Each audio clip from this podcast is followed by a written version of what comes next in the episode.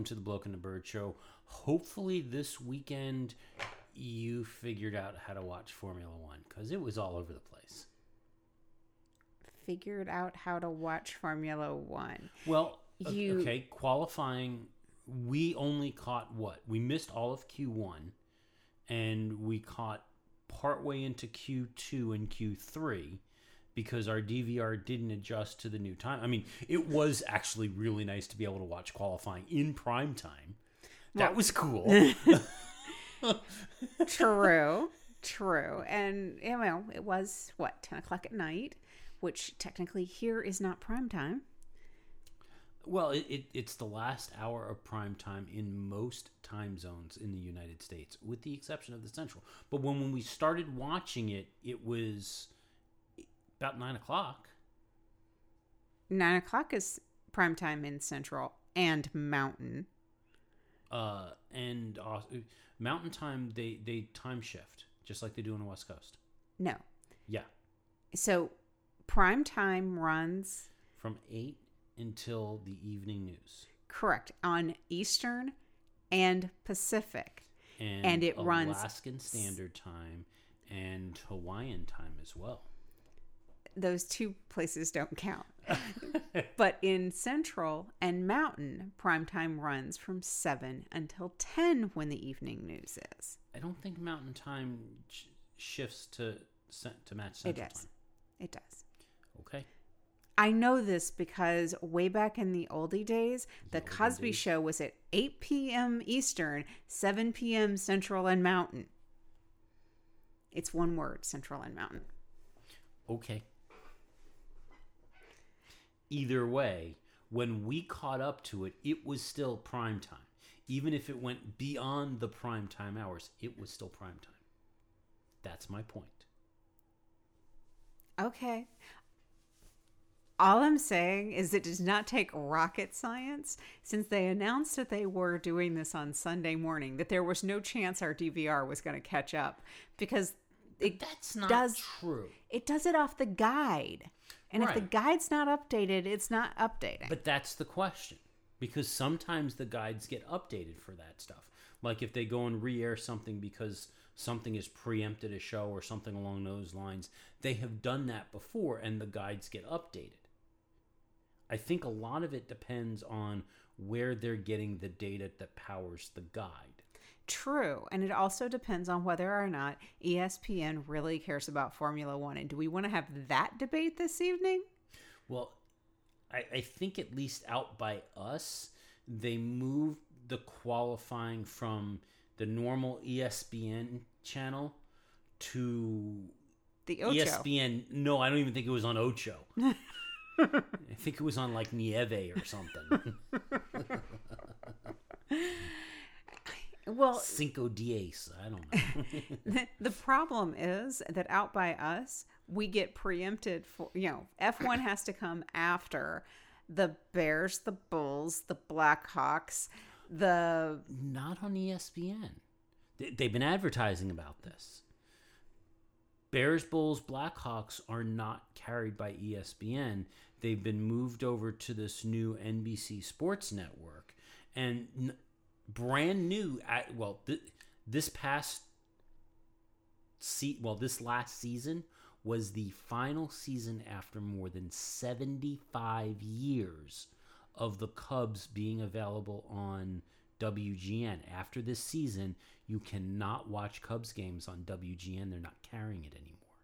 that seems just like the world is going to end. Uh huh. I mean, WGN has always been the home of the Cubs. I Yeah. mean, it's kind of that is what they are. It's kind of monumental. And yeah, WGN uh, no longer will be carrying the Cubs starting with the 2020 baseball season. Eh, the next thing you're going to tell me is that cats are laying down with dogs. Well, if you head over to the living room right now, the world is not right. All right. So, speaking of the world is not right, how many times did you get told after the Sunday qualifying that no one has won from the second row? well, I was just thinking this week we are just we this is the penalty show. The penalty show. Yeah. So our F1 has gone into the it's it's the crossover show with hockey, and they've got the penalty box. I don't have the horn. Oh, good. I don't have the horn. Okay. But we have penalties. Okay. Go through Lots the of penalties. penalties to talk about. But yes, never before had a team won from this, or had a driver won from the second row of the grid in Japan. They have now. But before we even talk about Japan, Gunther Steiner with our first penalty. He was, um, and, and I heard that this was going down last week, and I kind of blew it off because I was like, yeah, whatever. Nothing's going to happen. Um, but he got called to the principal's office, um, specifically over his comments at the end of the Russian Grand Prix. So Kevin Magnussen, as you recall, got himself a five second time penalty that cost him a position, and it ended up putting Magnussen in ninth. Now, the message was not played out on the broadcast. At least it wasn't played out completely. But Steiner radioed Magnussen after Magnussen had finished the race and said, If we didn't have a stupid, idiotic steward, we would be eighth. You know who is the steward. You know him. It is always the same. He just does not get any more intelligent. That was unkind. So as a result, he got summoned to see the uh, stewards panel at the Japanese Grand Prix because obviously the ones for Russia they'd gone away. Um, that panel was uh, Le Mans 24 hour uh, legend Tom Kristensen, Okay.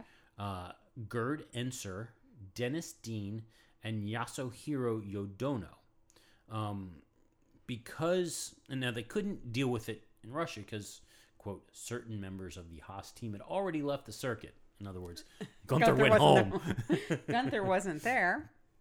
But also, there, according to the FIA, there was a potential conflict with one of the stewards.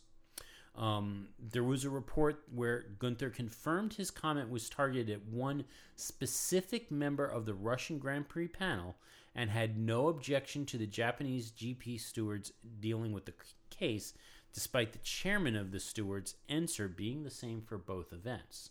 So we don't know exactly who Gunther was pissed off at. But probably not that guy. Yeah, probably not that guy. Um, now, Gunther did say that he regretted his choice of words, which were spoken in the heat of the moment after a hotly contested race by his drivers. He said he did not intend for his words to reflect unfavorably on the FIA officials of the event and the championship. However, the stewards decided that um, it was an insult to the stewards of the event and calls into question both the skills and integrity of those stewards. And as such, they determined that Gunther caused moral injury to FIA officials and was presidential to the interests of motorsport. They went on to say such statements harm the reputation of motorsport in general, the FIA in particular, and call into question the professionalism of the officials of the FIA. While any factual criticism of steward panel decisions is always welcomed in private discussions with that panel, public personal attacks against individual officials are totally inappropriate and will not be accepted. And as a result, Gunther got fined 7,500 euros. Wow. So he had an honor code violation, is what he had. Yeah.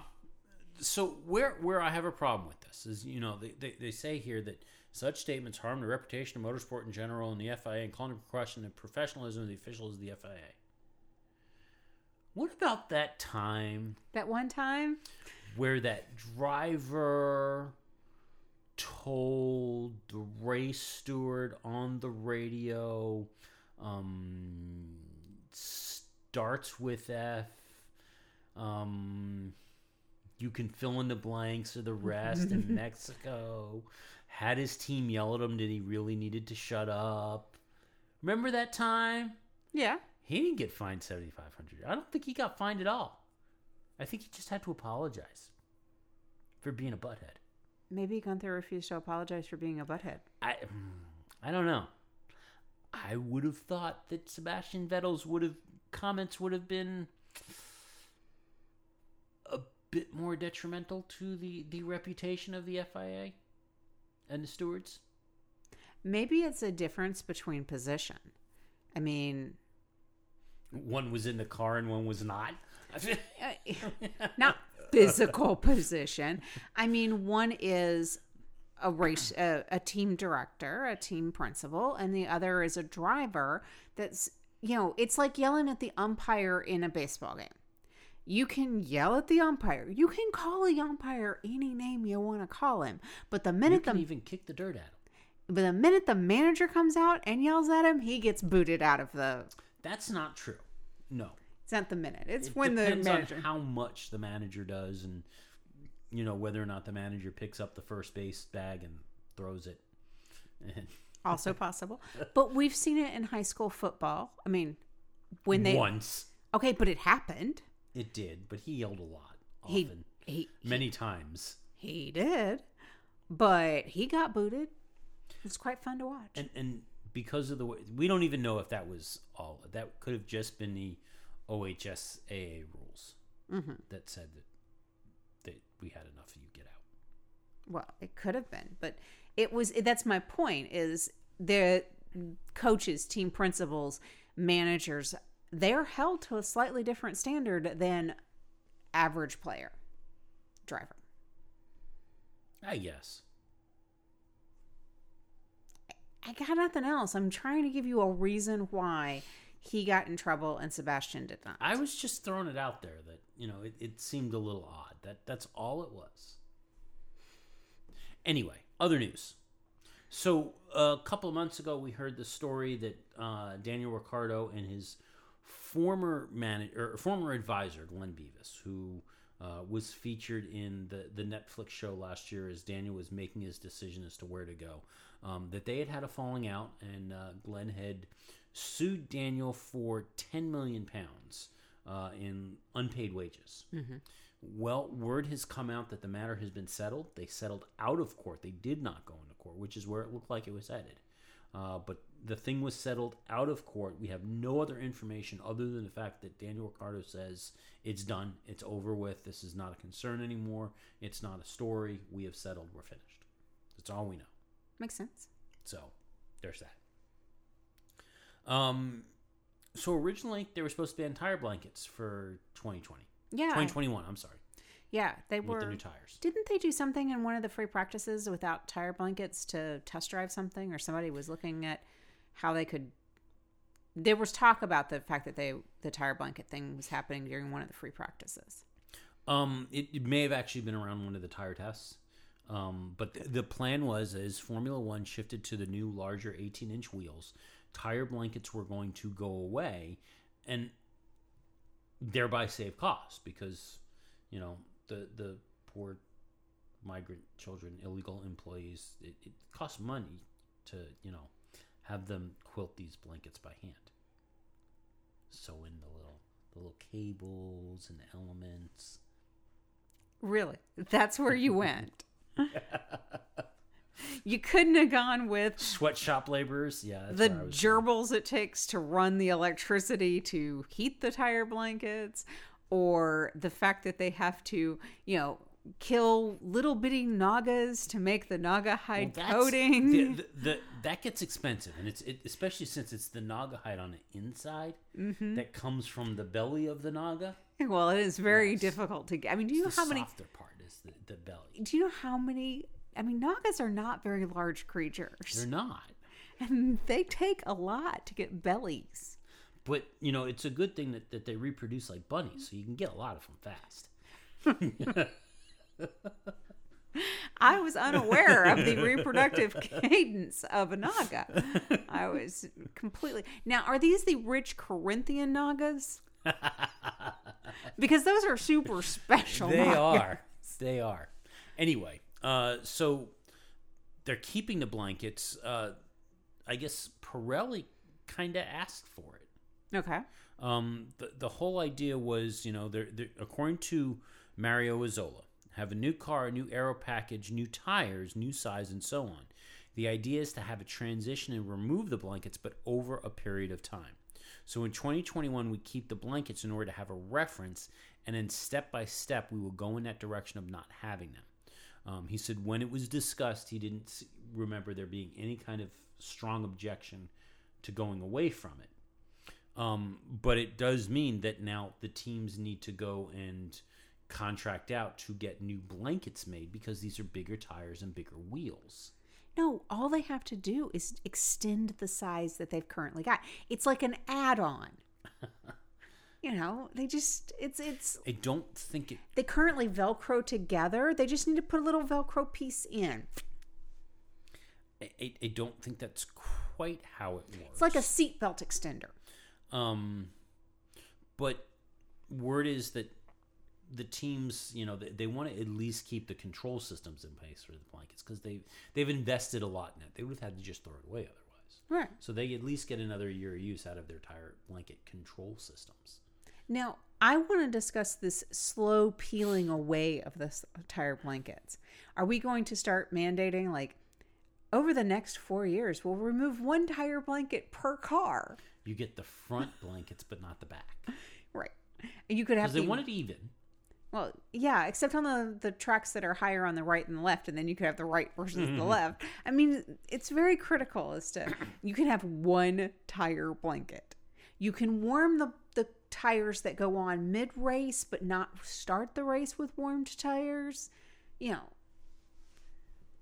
because there's tire bl- and there's not just one set of tire blankets. Every True. one of those tires tire is wrapped up in its little special cozy. So, um, reverse grids. Okay. You know how we talk about the fact that I have special favorite topics that I hate talking about? Well, the Engines, tires, reverse grids, the FIA has, qualifying screw ups. the FIA has this to say to you. I say to all the doubters, dude. Boris Johnson can go back to the hole from which he crawled out of. Jude! Only you find that funny. No one else finds that funny. There are audible people rolling their eyes at the their radios right now and they are running off the road. Please be careful with the driving because they are like, "Michael, really?" I'm good with that. All right, let's get this thing over with because again, we're going to go back to that. You remember that one time when we did this stupid qualifying thing? we have a little more info about it, and, and I think it's important that we at least try and understand. Cuz they're going to do is. it. So, for starters, um, they've come out. They've yeah, they've, they've they've come out with word that what the three races that they're targeting to try this. Because remember, it's an experiment. Well, at least we're going to go to it, and I'm going to give them credit. Instead of doing it like the last time we experimented with something stupid, they are going into it going, this is an experiment. We're only going to commit to doing this three times. So, the first race that they're looking to target to do this with is Paul Ricard. Okay, because French Grand Prix. anything will make Paul Ricard better. and and that that's what word is is that the the the factors that they used to make a decision was one the race tends to be fairly uneventful so anything that they can do to make it not totally suck um, but the other is to diminish the possibility of whatever happens having a significant impact on the the championship standings Okay. um, which is the only reason why I can think of as to why they decided to put Spa in there, because Spa tends to be a really good race. But for this to play out the way they're thinking, it could make qualifying kind of interesting. Okay. Could. And then the last one is Sochi. Again, another race that is not particularly well known for being great. Yeah. So there, there's a couple of things going on here. First off, because we are so late in the season and they're talking about doing this for 2020, the requirement would be that there had to be a unanimous agreement among all the teams. Word is that there is one team holding out. So that could push it back a year. Is that a red team? no word on that. Um, but, but the big thing to note is that if they make the decision by April of next year, they could do this for 2021. Okay. And they don't need a unanimous vote for that. So if there's one holdout and they can still they still have the majority come April, they can put it in place. Provided that one holdout is not red um, and a galloping True. horse because True. they have veto power. So the way this would work, um, I just, I had it a second. So the intention is that they would replace qualifying with a sprint race, and we don't have the details as to how long that this would be. But the way it would work is that the grid for the sprint race only would be set in reverse order based on the driver standings Okay. teams would get a free choice of tires to use for that whatever that they whatever tire that they want but the intention would be that there would be no pit stops Okay. so it's best that you can run the distance on as fast as possible Okay. with that the results of that race setting the grid for the actual race on Sunday. They're also saying that the sprint race, all, all that they would really say, and, and, we don't know exactly what you're going to lose, um, it, but the pre race activities prior to the sprint race would be streamlined compared to a Sunday. I'm assuming that means that you're not going to have 800 you know pit crew and celebrities and everybody else running around on the grid it's going to be you pop out of the garage do maybe two sighting laps and go right into a formation lap is my guess Interesting. but I don't know. We don't we don't have the details on that. Um, the intention is that the the the front runners would have would find it harder to make pro- progress through the field in these races than they currently do when starting out of position in normal Grand Prix because there would be no pit stops and the likelihood is that everyone would start on the same tire compound. So, what does that do for the likelihood of somebody that deserves to be on pole not being on pole? You're going to wind up and probably make it up through the, mid pack, maybe. You'll get a mid pack person up on pole. But the intention is, and, and actually, if you think about a comment that was made, I think by Paul di Resta during the race today, as Leclerc was sliding his way up from the back, was wow, there's nothing better than watching a fast car slice its way through the field. That's what they're trying to get. Yeah, but Whether it's or not one it's thing. workable and doable, I don't know. it's one thing when it's not artificial and i think that's what i rail against is this artificiality of it all okay leclerc was slicing his way up through the field because he tangled with verstappen and knocked him back to the back row it was mm-hmm. awesome to watch him take on people and pass and, and do all of those things and they weren't always easy passes Yeah. But the thought that this would be something that would roll forward and go consistently, so that you're going to ask me if you looked at today's standings, you're going to say that that sprint race is going to be started by George Russell hmm and in Actually, probably be started by Kubica, followed by Russell. uh no because Kubica has a point and Russell has no points. Oh, true, because it was the standings. You're right. So it would be started by Russell and then Kubica and all of that flow all the way down until the very back row is going to be Valtteri and then last place, Lewis. Okay, Lewis is quick and Lewis can pass, and I get all of that. But that you're asking him to, in order to get pole for that race, he would have to pass 19 people in a sprint race. But here, here's the thing. This is why I don't think it really matters. Pole doesn't count for any points. It's not like IndyCar. No. Doesn't count for and, and and that's what they're trying to do is they're trying to mix it up. Where I think where my bigger concern with this would be. And I'm assuming that they're not planning on doing this for every single race. But where my bigger concern would be in trying to do this kind of because I don't necessarily have a problem with if that's how you're going to do qualifying, not the race.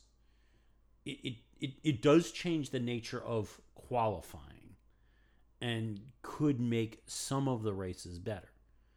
But you do this in Monaco? Yeah. Hi, George Russell. You just won Monaco. Uh huh.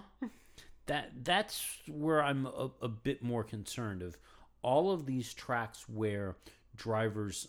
I, I'm not going to say impossible because I think that's well overused in Formula One. But all of those those tracks where drivers struggle to pass, or where passing is significantly harder than oh at a Suzuka or at a Spa or at some some of these other tracks,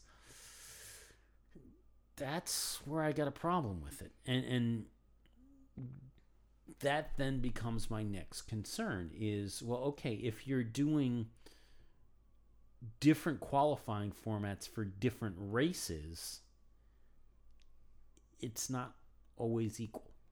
Exactly. That and and that's my bigger concern. It's the artificiality of it. I'd rather have sprinklers. Okay. In the roulette wheel of dumb ideas, I'd rather have sprinklers. Okay. Honestly, what I think would be cooler logs on a rope Logs on a rope. that just randomly swing out across the track. This is not Mario Kart. Kind, kind of like the old uh, Wipeout TV show. Yeah, uh, not Mario. All right, move on. Okay. What's our next penalty? Um, well, it's it's not really a penalty, but it's uh, interesting. so Williams has tried out a new front wing during the practice of the Japanese Grand Prix. Um, George ran it. Um, Robert ran it. Robert really liked it. Said the car felt significantly better. Um, George wasn't particularly impressed with it. He didn't really like it's it. It's really hard to show emotion when you're plastic. True. Um, now, Williams only brought one. Well, that's all I had time to make. I mean, they only have so much duct tape in the factory. Wow. That's mean. We like Williams. You like Claire. Well, there's that too. But they only brought one. And Robert just kind of naturally assumed that even though they had the one, since it felt so good on his car and he liked it so much that he was going to get to go and drive the wheel, dur- drive the uh, the wing during the race. Oh, Um, Williams took it away from him. He's upset. he liked it too much. He's really, really bothered by the fact that you know it Well- worked. Um, but he says that they didn't consult him. Um, but since it had worked so well, even though they didn't consult him, it only made sense that he run it in a race because it was so much better. Did And they if- give it to George? they didn't give it to anybody. See, they're not showing favoritism.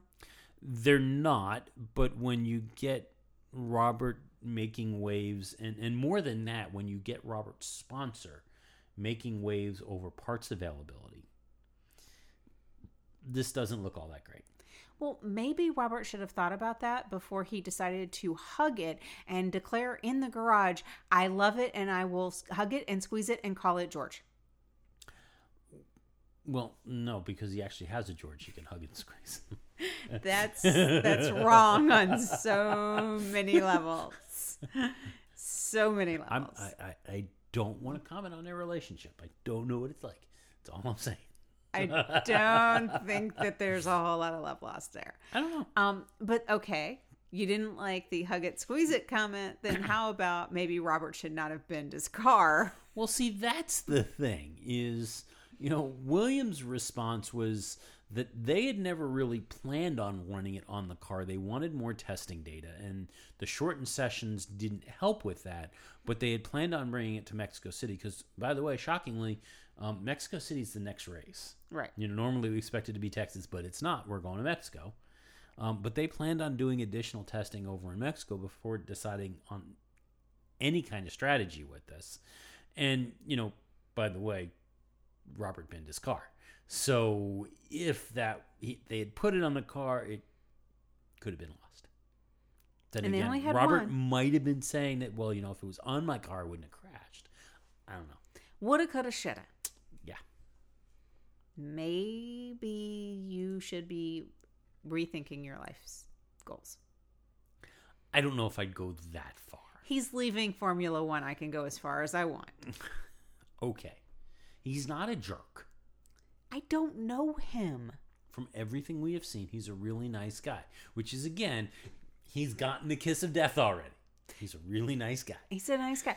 But also, keep in mind, he is the only guy on the grid who has not even one time outqualified his teammate. Not even once. Okay. He's lost to a Kindle. Again, he's a really nice guy. Uh huh. I am sure he will take his niceness to a new motorsport. So, Japanese Grand Prix this weekend, disrupted by a typhoon. And, and I'll, I'll be honest with you, I'm kind of surprised they ran the race anyway. It was sunny and pretty on Sunday. It, it was. It was sunny and pretty, but when, when you see the pictures of the damage that was left in other parts of the country, the sunny and pretty doesn't bother me. We've been through hurricanes and we have seen that when it sweeps out, the weather at least at least you get sunny and pretty. You also get nine, 90 bajillion percent humidity and usually stupid hot temperatures to go on top of it. But yeah, you get the sunny part. I was surprised at the massive crowds that were in. I mean, and I get it's Japan, Mm-hmm. and Japan loves Formula One. But all I could think of is, you know, if a storm like that rolled through Florida, especially as close to the race as this was, or passing over it, the thought that massive crowds would be an event that was held the next day after the storm passed through, kind of surprising to me. But they were there. I- I was also surprised that, at least from what we saw, there was no evidence of damage. I haven't seen any reports of damage at the track. I mean, you've got that Ferris wheel, you've got all that other stuff there, you've got all these temporary structures that are up for this race, and you've got 100 plus mile an hour winds that rolled through. And there was no evidence of damage. Is is kind of surprising to me. And no talk of damage. Yeah. Now, it is entirely possible that maybe in one of the pre race coverages somewhere they showed some damage. We wouldn't know. Yeah. Thank you, ESPN. Um, did you happen to notice that even the typhoon could not keep away some of the best headgear in Formula One races? I didn't see as much of it this year. Now, I wasn't, I, I didn't, wasn't watching the crowd shots because I've gotten so sick of them. And Formula they do make One, you angry. it's not that they make me well some of it is the best time to catch that stuff is during the pre-race coverage which we didn't get and i will admit i did not watch any of the the trophy ceremonies or, or yeah I, I watched the interviews and i was done. So they, there may have been other fan shots but during the race it annoys me that they're, they're breaking away for the fans. Oh, we know you're there thanks. I'm here to watch the cars. I will just tell you, really good headgear. that's japan. Yes, best hats on any race weekend. I mean, I did see the the Honda Red Bull cowboy hats. Uh, there were those. There were the Ferrari. I don't know what they're called, but they look like upside down walks. Upside down walks. You see them on in like when people are picking rice in the rice paddies. Um, they're like a straw hat. Oh, I don't know what that hat is Okay. called, but there was a Ferrari designed one that Hmm. looked like a Ferrari helmet, but in that shape. Okay, that's kind of cool. And they had full Ferrari race suits on to go with it. It was kind of awesome. Um, I mean. I'm sure there was no shortage of the tail wings with the DRS and the cars and that stuff. Oh yeah, but just it- it's the incredible attention to detail that you see. I mean, these these fans are completely kitted out in kit you cannot find anywhere else. Like the Bernie Ecclestone puppet. I still can't find it. I'm very disappointed. Somebody will find me a Bernie puppet. Anyway, so there the teams did do a lot of work to prep the paddock for the storm coming through. And if you think about it, the amount of breakdown that they did. So basically, as soon as free practice 2 was over, they broke down as much as they could. That includes their entire pit wall setups. They didn't want to leave out there. Um, a lot of the paneling and, and, and things like that that they put up all of that was taken down, packed away into the garages, and in many cases, not just packed into the garages, but put up on stands in the garage in case there was flooding in the garages. Sa- the all of the garages were sandbagged to try and minimize the potential for water coming in. Um, yeah, Wow. and amazingly enough, we got no reports of damage. I didn't see anything on Autosport. Now, I haven't gone and looked at ESPN's F1 site, which is actually pretty good because it's from the UK. It's not the US. yeah. Well, I mean, I'm I'm glad they they've done this now. It is the second time since we've been watching Formula One that they have done. They've had a typhoon in Suzuka so close to the race. Yeah, but the difference was that the last time we watched, and that, that was the um, the year that, that Jules Bianchi died, was that was a storm actively going through during the race time. Well, it was remnants in the outer bands. It wasn't the actual storm. This was the actual storm. So not only did they break everything down, but the Suzuka circuit and the FIA all agreed to ban everybody from the track. Mm-hmm. So there were no support races. All of those teams were shut down and, and gone. The press was not allowed to be at the track. Fans obviously were not allowed to be at the track. And the only race personnel who were allowed at the track were es- those who were deemed essential because there are some things that apparently have to be maintained live and, and, and worked on over the weekend. Those things were there, and security folks were there to make sure that nobody else showed up. Mm-hmm. but it was the, the, the most essential of essential personnel were the only ones allowed at the track. Everybody else was at the hotel. Mm-hmm. Meant the drivers got to sleep late. Well, I'm sure they appreciated that. Um, so the race itself, okay. what'd you think of it? Well, let's see. I actually enjoyed strong parts of it.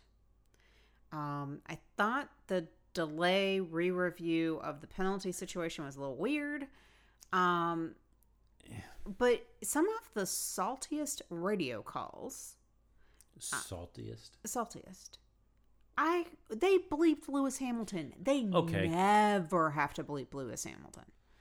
Um, so salty radio calls.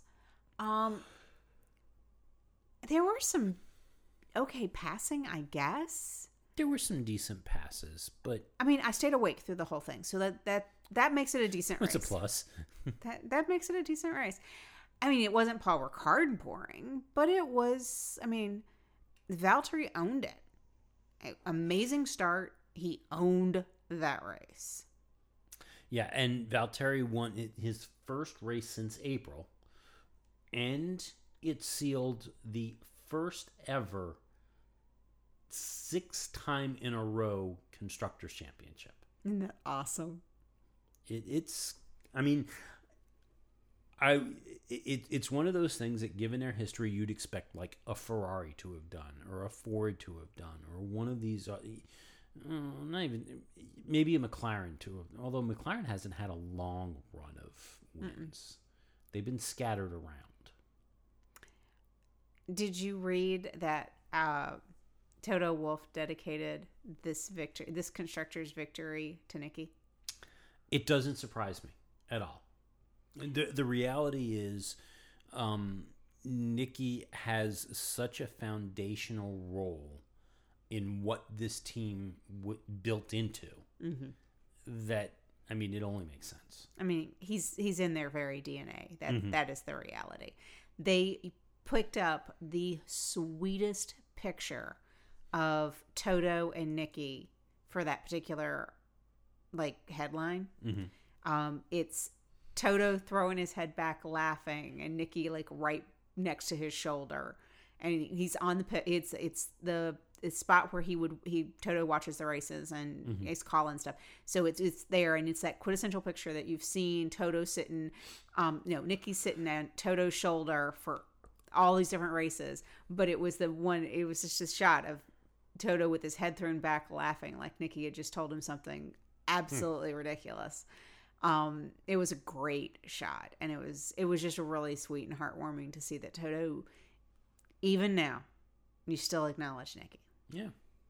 Now, I will say this. I mean, it from what we could see and what came across on the cameras, it did feel like the end of race ceremonies and celebrations were extremely muted.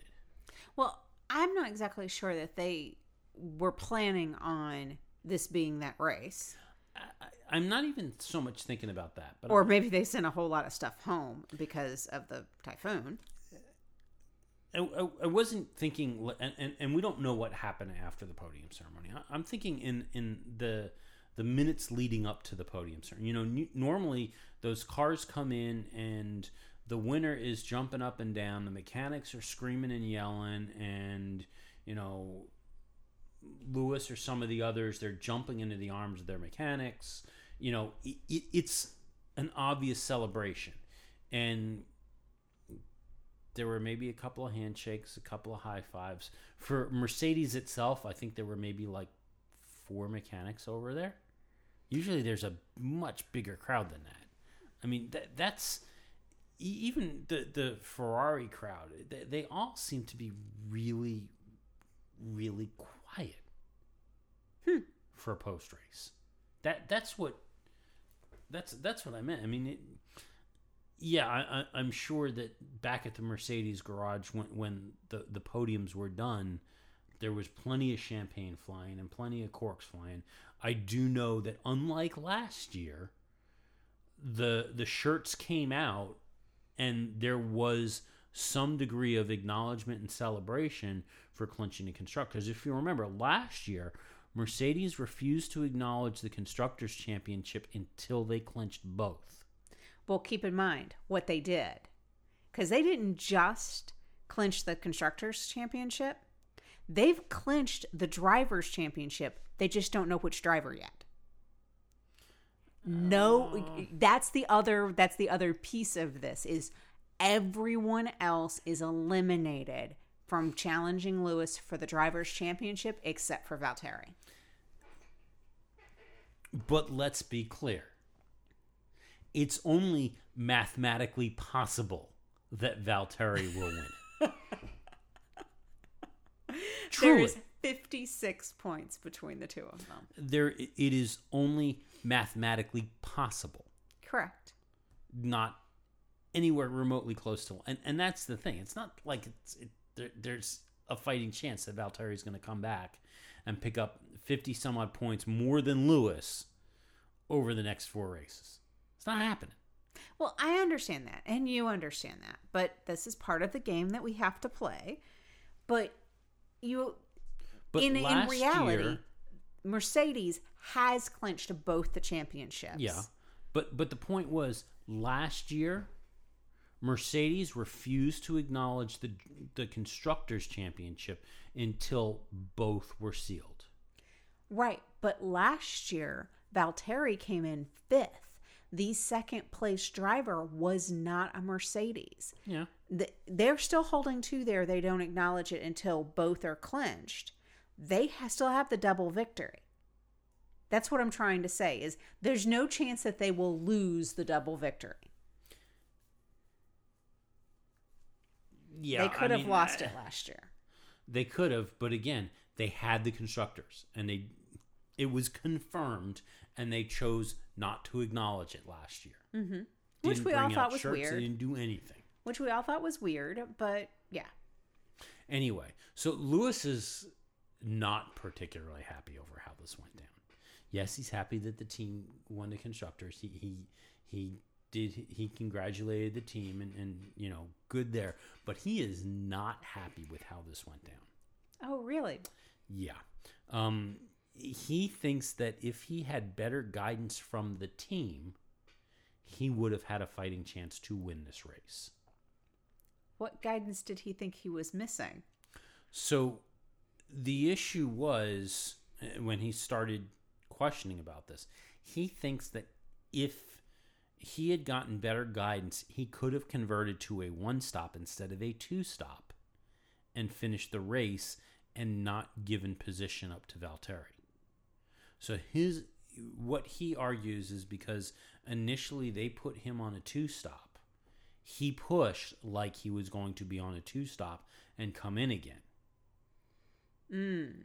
And when he came in is really what gave up the position there. But if he had known he was going to be a one stop and if he had raced as a one stop, he would not have he would have managed the tires better so that he could have retained the track position and stayed out there.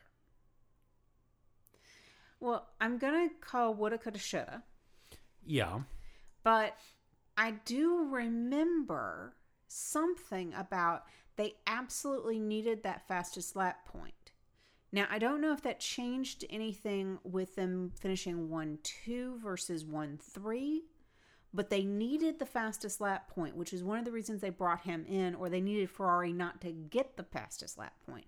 I don't remember those details, but there was math. I think it was a combination of both. it was there was maths around that that was critical. So okay, yeah, you might have won, but you could have delayed Mercedes getting the championship, and that's what their first goal was. It is. Um, Mercedes also, they've said that, and they even said it to Lewis. The whole reason why why they put him on the two stop was because tire degradation was higher than they were expecting, and because of that, they did not want to chance it, Mm-hmm. and they felt it was better to go this route. Hey, finishing is always better than a DNF. That's the thing. So, penalty time. Back to penalties. Back to penalties. Charles Leclerc. Yeah. What did Charlesy do? Um, so Charles, even though he finished in sixth, technically, Mm-hmm. um, was classified in seventh. Yes, he was. Um, this is as a result of getting not one but two penalties out of the same incident. Oh. So, for starters, his collision with Max Verstappen, mm-hmm. which initially they ruled as a racing incident and then reversed it and decided to take it under advisement. And I think the only reason why they didn't deal with it on the spot, which they still should have done it anyway, was because of the fact that Max was out of the race. If Max was still in, I think they would have made the effort to to make a decision while the race was still running.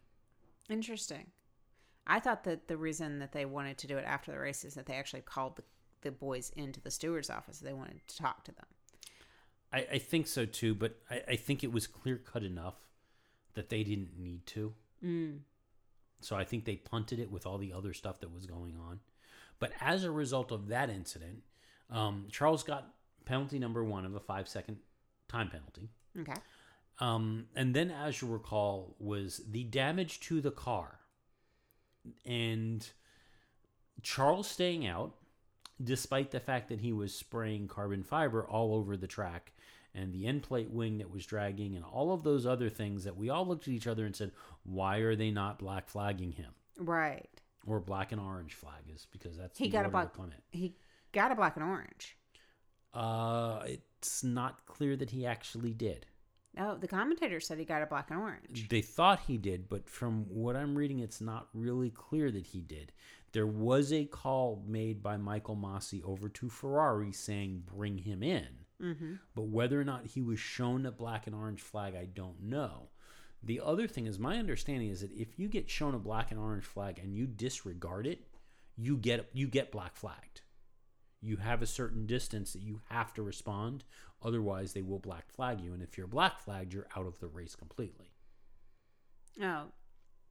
I mean, there could have definitely been flag confusion, but I thought he got the black and orange. But yes, he was spraying carbon fiber all over Lewis. Lewis was unhappy about that. He- well, he wasn't just spraying carbon fiber at Lewis, and by the way, it was also chunks of the aerodynamic pieces of, of, of chunks of that front wing because it took out Lewis's right mirror. It took out Lewis's right mirror. I thought it took out Charles's left. Charles' left mirror is the one that we saw breaking off. Lewis and and before Charles lost his left mirror, Lewis radioed in that he lost his and, and that that he lost that wing mirror, and you could see it in the clip. There was a little bit of like broken. The stock was still there to hold it up, but there was a black like disk was all that was left on it. It wasn't the full mirror, as opposed to what happened with Charles, where the stock and everything completely broke off the car. The stock was still there on Lewis's car. oh, okay. Um, but Lewis wasn't the only one who had debris flung at him. Lando Norris's incident. Now, as you recall, if you were watching the Sky coverage, they talked about Lando coming in and his brake being on fire. Yeah.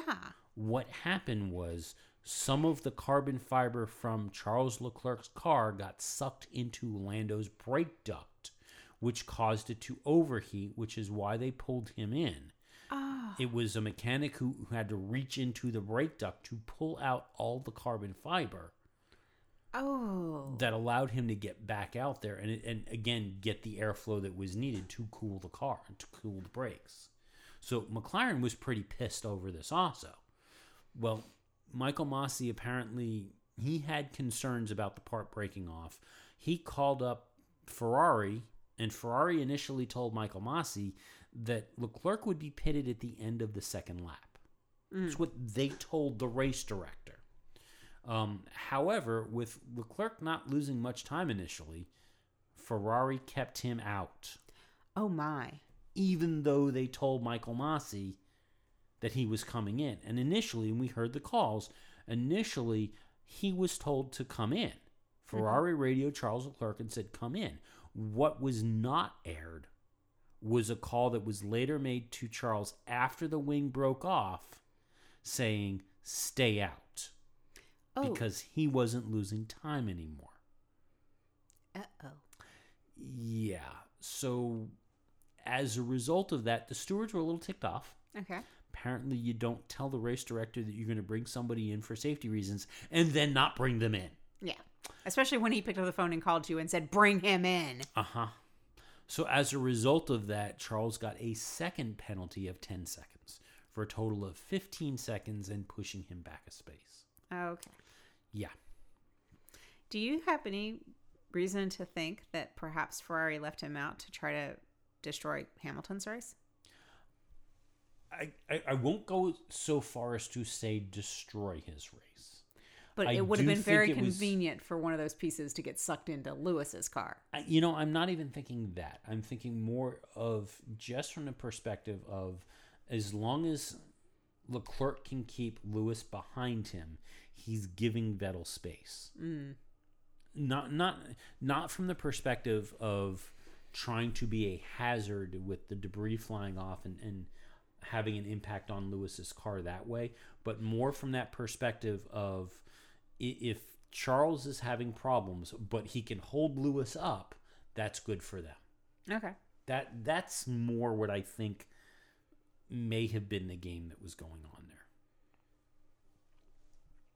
The other question around Ferrari and penalties was the jump start that Seb had in the early movement. Movement. Yeah, that was all the talk of Paul di Resta and Well, especially because, as you recall, two weeks ago in Russia, Kimi Raikkonen did the same thing and got a penalty. mm. So the big difference So it wasn't the same thing. There's a difference. There, there was a difference. So the difference was that when Kimi got his penalty and did his little start, stop, stutter thing because he jumped the start, Kimi moved forward enough that he exited his bo- his his box on the grid before the lights changed. Oh. Seb did not. Okay.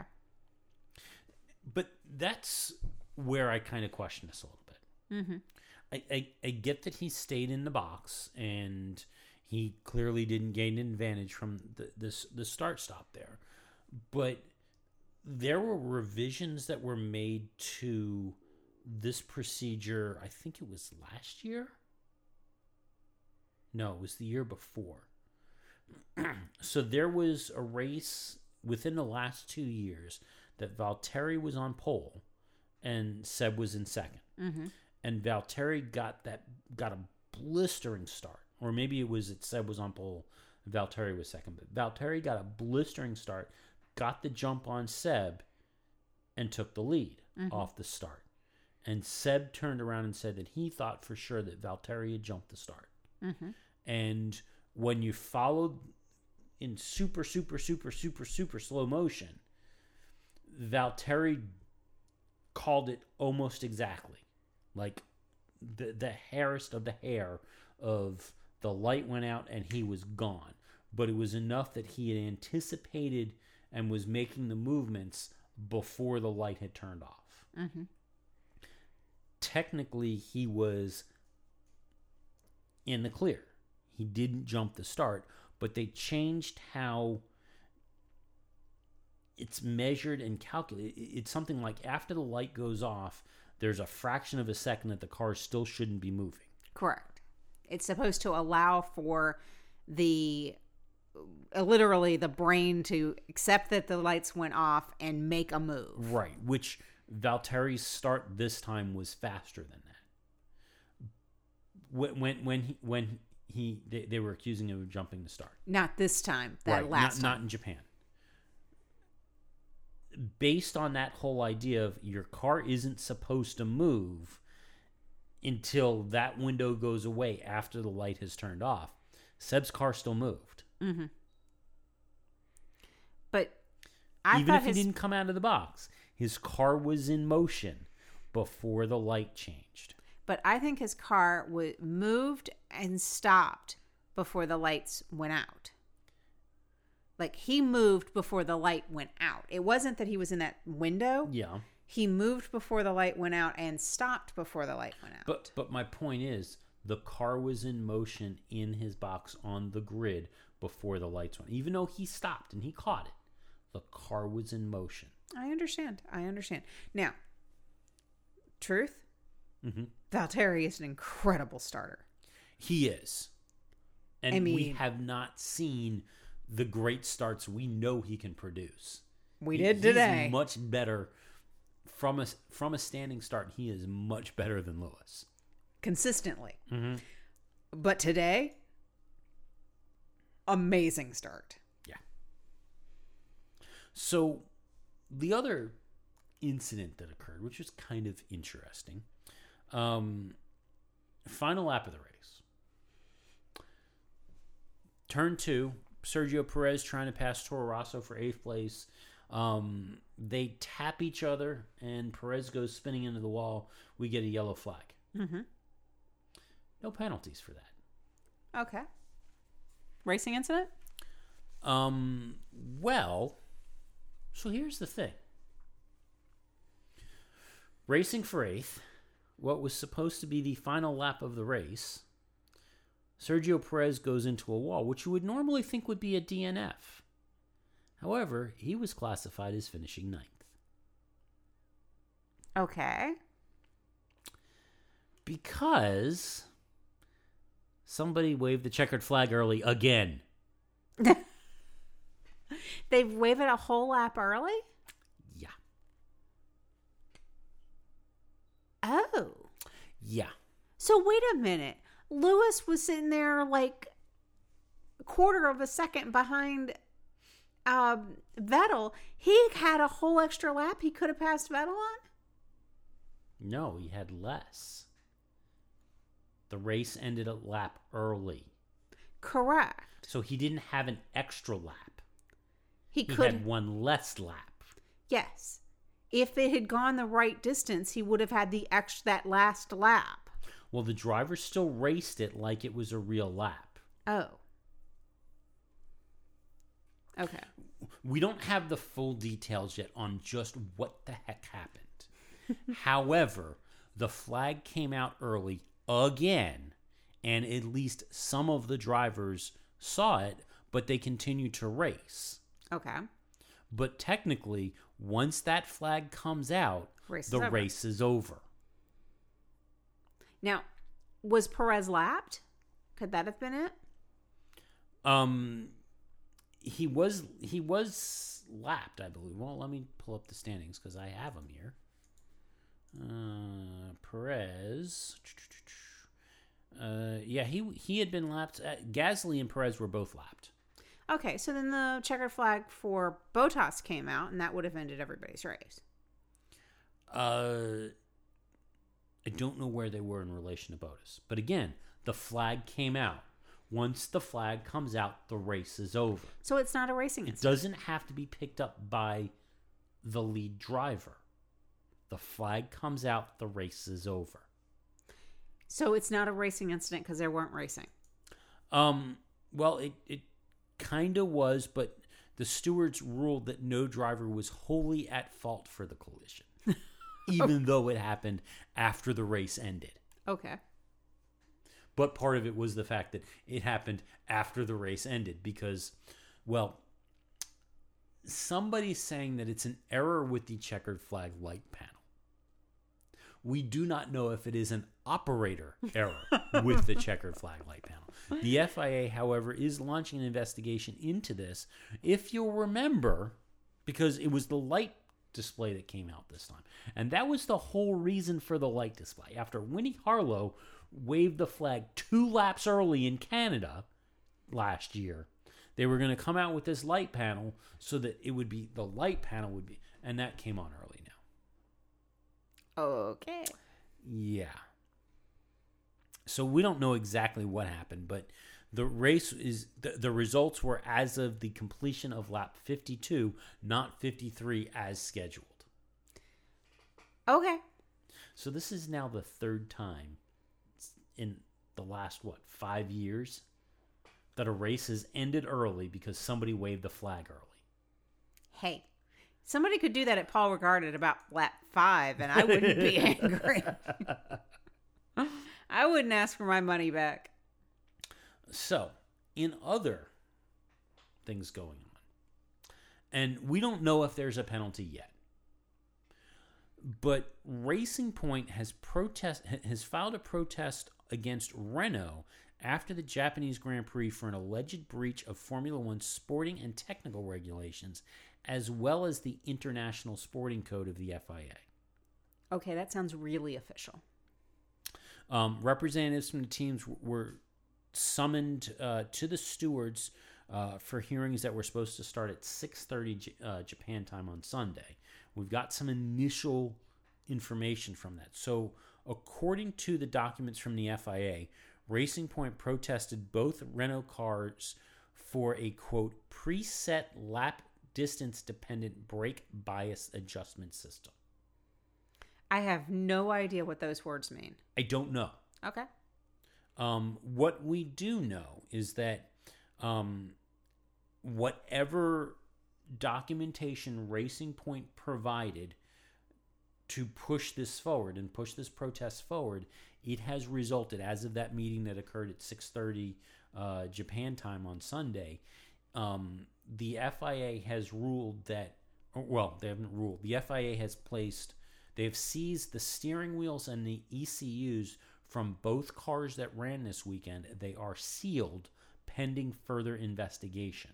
And it sounds like both that all of these units are going to be broken open and examined in detail to determine if there was some kind of violation that occurred. That's wild. But all we know it's this preset lap distance dependent brake bias adjustment system. I'm assuming based on that because we know that, that drivers can adjust the brake bias in the cars and they do it throughout the lap. They're they're doing it. My guess is that there's an allegation that there is some kind of code in the system that after a set number of laps something kicks in and automatically modifies how the brake bias is set. Hmm. And because at this point it's not um, the driver driving the car, it's technically an automated driver's aid. That would be they're illegal. violation. I Well- think that's what's happening, but I don't know.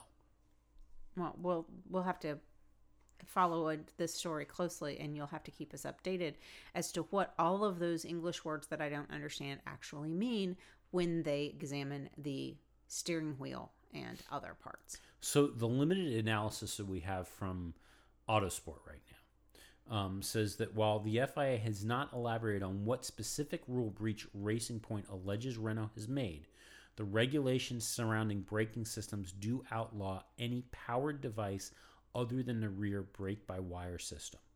Um, quoting Article 11.1.3 of the technical regulations, any powered device other than the system referred to in Article 11.9, which is capable of altering the configuration or affecting the performance of any part of the brake system, is forbidden.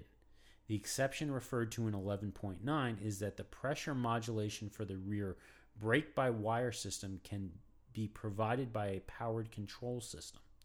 And the references to the sporting regulations and International Sporting Code could relate to the ban on driver aids in Formula One, specifically Article 27.1 of the sporting regulations that states that the driver must drive the car alone and unaided. Mm. Okay. So, yeah, i i- it's going to be a couple of weeks. We don't have a timeline as to when this analysis, this detailed analysis of these pieces, as well as the hardware and software and data associated with them. I'm assuming it's going to take quite a bit. Um, the FIA also says that they may call upon outside technical assistance, including Renault and Racing Point team members, while conducting conducting the analysis. That I think is kind of interesting. So you bring in the Racing Point folks to analyze the ECU software and steering wheel control software and data for the Renault cars. That would be weird. I mean, I get that you've got to show some level of response to the Racing Point folks, but how much do you share with them? I know. We'll see. So, um, oh, and a court, the last piece is that apparently what Racing Point has provided as part of this pe- this protest was a 12 page dossier. Oh, they wrote a letter. Yeah. And the complexity of this was a reason that another meeting is now required on a yet to be defined date. Interesting. So, how this is going to impact, since the steering wheels and the ECUs have been seized from the cars, how is that going to affect them in Mexico? I would hope they have other steering wheels and other ECUs. I don't know. But the question is if it's found to be in violation, what happens to all of their races? Well, that's the the next thing is I, I think it's going to be a matter of not just if it's found to be in violation, but when that violation may have started, and was it just something that was just turned on in Japan, or does it go back deeper than that? True. So while you ponder that, Yeah. we'll call it a show. No, no, No, you have more. No, you wanted to remind everyone that the next race is Mexico. Thank you. I, I have the show notes right. Well, no, I don't. Um, We'd have to have show notes. We u- we used to do that. yeah, No, But- we don't yeah, that's because you never read them. I could never get into the program. It was hard. Anyway, the next race is not Austin. No, it's not. It's Mexico. And it's in how many weeks? Two weeks. Are you ready? I think so. Hey, you know, I should also mention because you, you you're talking about reminders. Okay. So this one is aimed directly at Phil. Hi, Phil. Phil. So coming up in, um, well, actually on October 30th in Hollywood is Formula One Festival Hollywood, October 29th and October 30th. We only mention it as much as we, rightly so, ripped apart Formula One for Chicago Fan Fest. We have word that appearing at F1 Festival Hollywood, Valtteri Bottas, Daniel Ricciardo, and Max Verstappen. Phil, you have to go there. We're calling you out, man. Maybe he's busy. I don't know how close he is to actually Hollywood, but if you're if you're available. He is getting three drivers and we got none. I know, and three good drivers. And according to Eyebrows, this is the biggest sports market in the United States. Yeah, but we got a glorified watch party on a lawn, and he's getting actual drivers in a two day fan fest.